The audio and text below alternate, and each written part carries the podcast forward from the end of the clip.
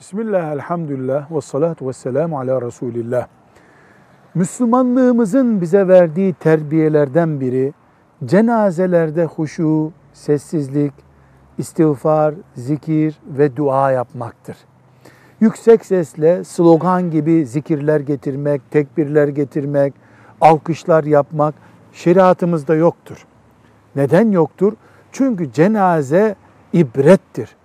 İbreti ibret yalınacak, tefekkür edilecek konuyu miting gibi düşünmek, futbol maçı izler gibi düşünmek yanlıştır.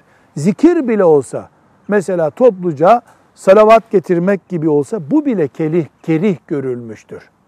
Coşkulu değil, boynu bükük cenaze gömmek lazım. Velhamdülillahi Rabbil Alemin.